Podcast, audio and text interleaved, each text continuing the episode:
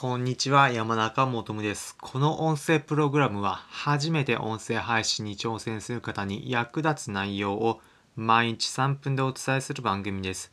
皆様の移動中、作業中など、ながら聞きの情報収集にご活用ください。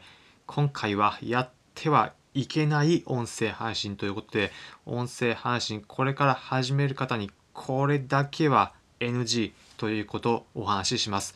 音声配信興味あるという方、これから挑戦しようという方、参考になる内容なのでぜひ聞いてみてください。やってはいけない音声配信何なのかというと、音声配信をしたいから勉強しよう。これは NG です。なぜかというと、いくら勉強したところで音声配信やってみないとできないからなんです。どういうことなのか、具体例をご紹介します。皆様、自転車乗るとき、どのようにして乗れるようになったでしょうか？教科書をずっと読んでたら自転車に乗れるようになりました。という方いないかと思います。そうです。皆様自転車まずは乗ってみて練習していって乗れるようになった。という経験あるのではないでしょうか。自転車最初は補助輪付きで何回か転んだりしていった中で徐々に慣れていって今では普通に自転車乗れるようになった。という経験がある方がほとんどかと思います。そうです。音声配信も教科書をずっと読んでいたところで、いつまで経ってもできるようにはなりません。まずは音声配信やってみてください。いきなりすぐに音声配信うまく話せて配信ができるというふうにはならないのは当然なので大丈夫です。いきなり自分のハードルが高すぎると音声全然喋れないというふうになるかもしれません。大丈夫です。皆さんもいきなり自転車に急に乗れたという人いないはずです。運動神経抜群な人なら別ですが、いきなり初めて自転車乗った時、補助輪なしで一瞬で乗れてしまうという人はまずいないはずです。音声配信もいきなりうまく話せなくても大丈夫です。それが普通なんです。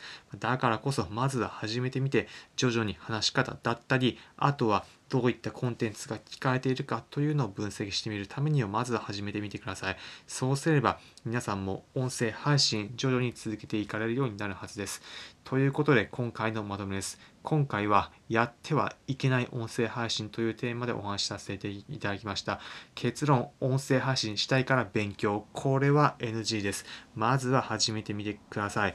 音声配信であれば、いきなりお金を失ってしまうだったり、誰かに騙されるということはまずないので、まずは自分で音声配信してみることから始めてみてください。その中で、やっていく中で、こういったコンテンツが聞かれるだったり、自分の話し方の特徴が出てくるというふうになります。詳しい分析の仕方などについては別のコンテンツで紹介しているので気になる方はそちらも聞いてみてください。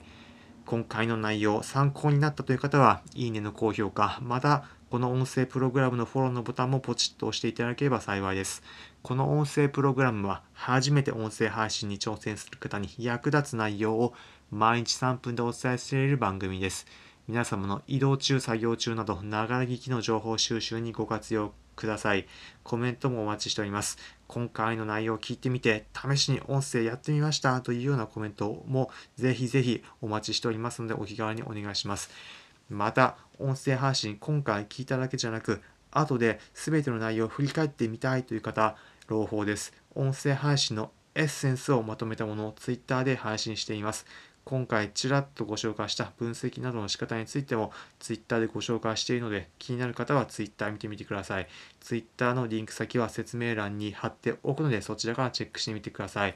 ということで皆様良い一日お過ごしください。今回はここまでとさせていただきます。お相手は山中もとむでした。それでは皆様良い一日をまた次回お会いしましょう。それじゃあ。